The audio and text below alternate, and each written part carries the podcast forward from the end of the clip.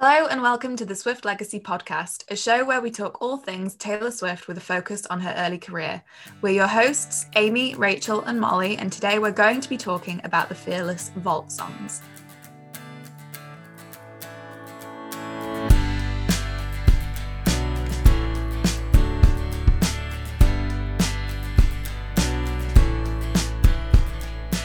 Today, we're going to be talking about the Fearless Vault songs. Now, Taylor added six new songs when she re released Fearless Taylor's version, and they were four which were already in circulation, which means that some fans had already heard them. One of the songs had been leaked to the inner circle, and one of the songs had never been heard before. So, we're going to go through them and compare them with maybe the demos and what we think of the production, the writing style. So we'll start at the beginning and start with You All Over Me. So, Molly, how do you feel about the re recording in comparison to the demo? So, You All Over Me was leaked in 2017. It became um, widely heard. I'm pretty sure the IC had it before that, right? Yes, I think yeah. so. Yeah. Um, it was one of my favorite unreleased songs, I think. I think it's possibly the most similar in terms of comparing the demo version to the released version. Lyrically, I don't think there's any changes. I think there are a couple of like very, very tiny changes and literally just omitting one word. There was that one tiny lyric change, if we want to talk about that. Mm-hmm. Which was the one, one tiny one? It was lit, honestly, it was barely noticeable, but it was like at the start of verse two, it was like, I guess the worst day of June was the one where I met you. She changed it to the best and worst day of June was the one where I met oh, you. Oh, yeah. See, this is honestly, interesting because mm. I was listening to the original demo the other day and mm. I can actually hear the best and worst day of June. I don't oh, know really? whether we have been misinterpreting it the entire time. Oh, I like that theory though. I like I honestly I do think I guess the worst day of June was the one where I met you. It runs a lot smoother. The best and worst day, it's kind of like you have to take an extra breath to do it. But, yeah, um, I, I, like, I, definitely agree. I like the double entendre of it.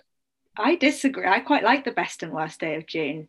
Mm-hmm. I I mean, it's got like a contradiction in there. So that was written in 2005. It was co-write with Scooter Carusoe. One thing I do, I really love that Maren has some vocals on it, even though they are they are barely noticeable. But I think that if you're familiar with her voice and her music, you can you can hear her. Um, and mm-hmm. I think mm-hmm. that's a really good addition to the song. But at the same time, I feel like with the original demo, it is just a lot purer, just having Taylor's voice on there.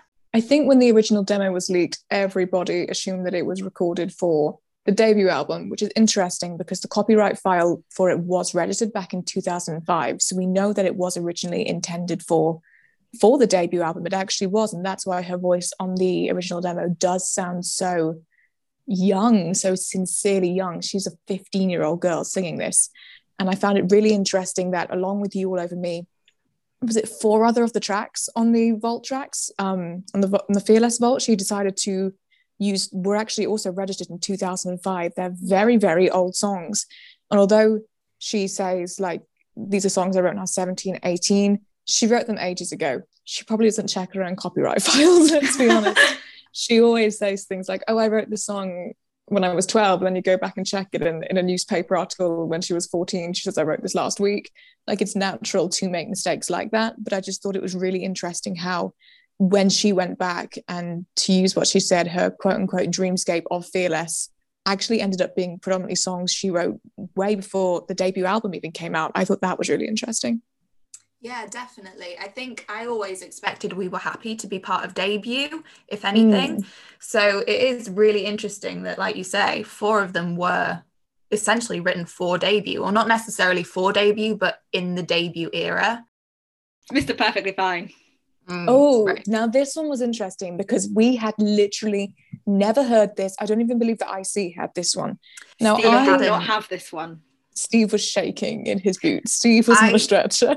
I was so excited to hear this one because I've been looking at the title on the Inner Circle website for literally years and I've been mm. thinking this is going to be such a good song, but no one's heard it. So I I was on the phone with Molly when we were decoding the like what was going to be on the vault songs and when we realized it was that I fully freaked out. For some reason, I remember when she released that Vault clue. Now, I did my predictions like way back in February when the Fearless Vault was announced. And I think I got two of them correct. I think I got the one thing, obviously, had a title change, and we were happy. But when I saw the Vault come out, I was in the middle of work and I just freaked out. Like, I didn't have the opportunity of time to like go through the um like the codes and everyone was tweeting me like we want the Taylor trivia prediction and so I just listened to it backwards and somehow I heard by the way and writing songs about you. So my predictions ended up completely flopping with that one. Don't know where that came from. I see the similarity between don't you and by the way. Thank you. because initially I thought the same thing. Yeah that, yeah. that was exactly what i thought as well. It's I mean, something I've like I, I, didn't that. mean to stare. It's like i had to catch my breath when i saw you there across the room. Like it just sounds like she but could have changed the lyrics. Yes! Melodically they're quite similar mm. yeah i do i do feel like they were probably written about the same situation or fictional situation because they were just too similar to ignore the similarities. That does and not the time sense. frame. Yeah, yeah definitely. time frame definitely. And um um no and at the end of it where she's like i'm sure she'll make you happy it was just the way it was sang. I really heard don't you know i'm trying to hate you? And i yeah. was like writing songs about you and that that is widely believed to be a fearless one but that said it's probably going to come out and debut now. Okay um oh, i think we somehow transitioned from mr perfectly fine to don't you? It's going to anyway, happen a lot. so um back to mr perfectly fine. I would kill for the original demo.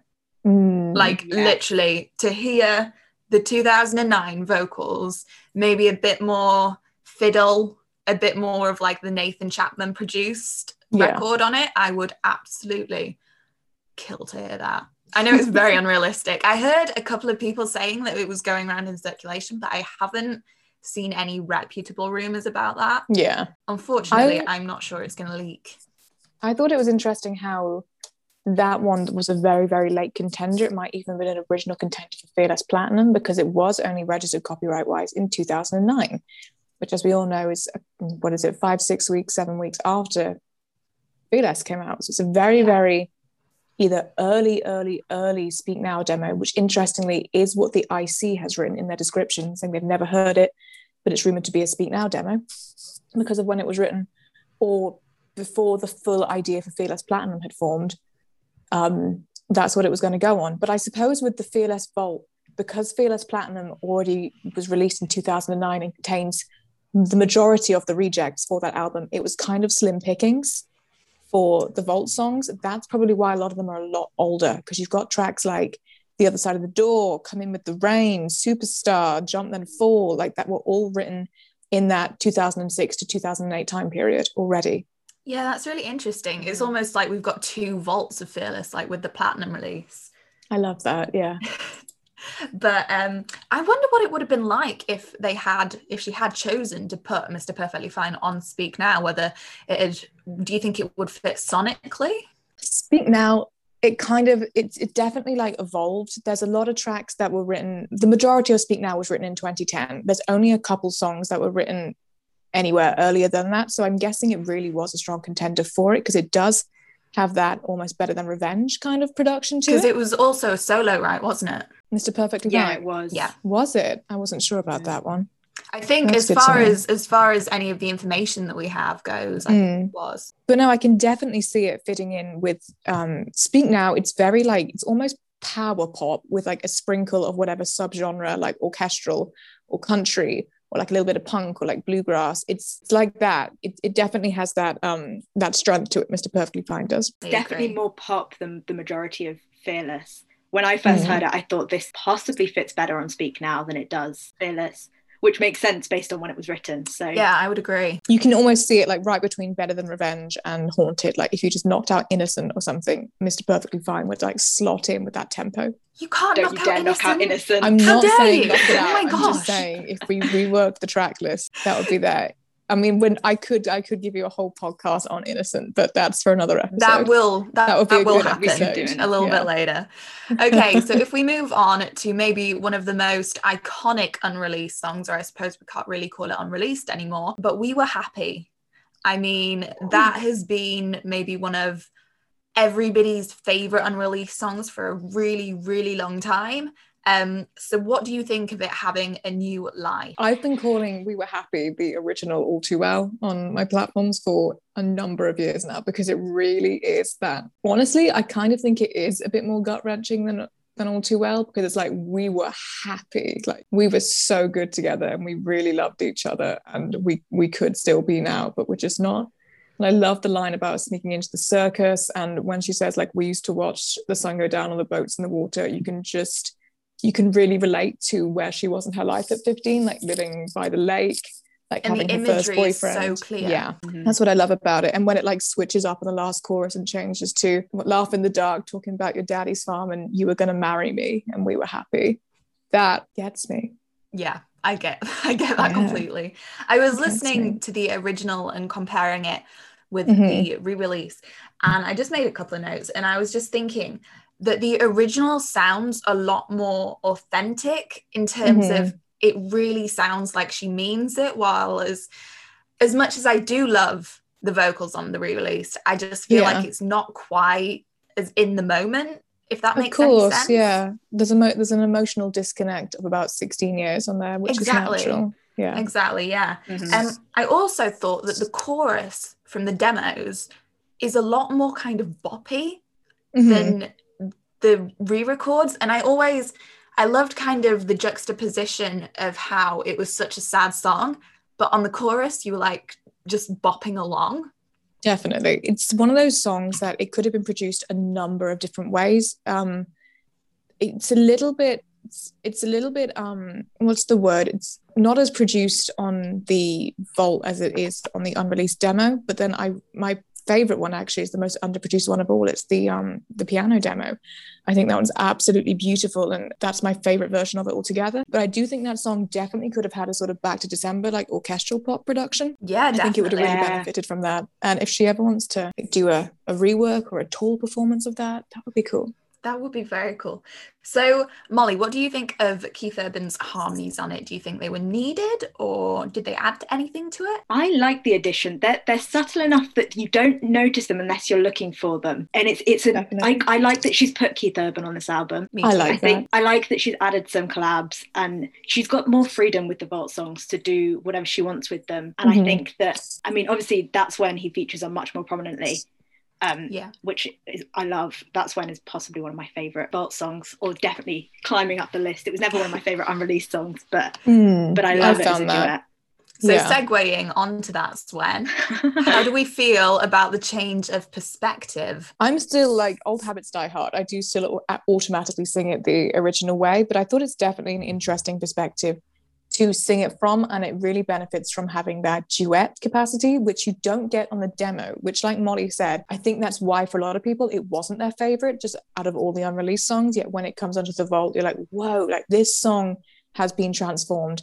And from the Keith Urban standpoint, how great is it that she was touring with him on his, what was it, Escape the World Together tour? yeah, she was like doing one. mini shows of her Fearless tour opening up for him. And now, all these years later, he's come back and he's he's doing things for her on her Fearless album. These are the songs that she wanted to go on the album that didn't make it, and now he's on that. I know, I completely agree. And I'm gonna I'm gonna say it. The thing that bothers me is when like the more recent Swifties who haven't been there since like the Keith Urban Fearless tour days, when they kind of say, Who is he? And like he's just a yeehaw flop. And like oh, I haven't seen anyone like, say that. why why do you feel the need like clearly taylor respects him enough Yeah.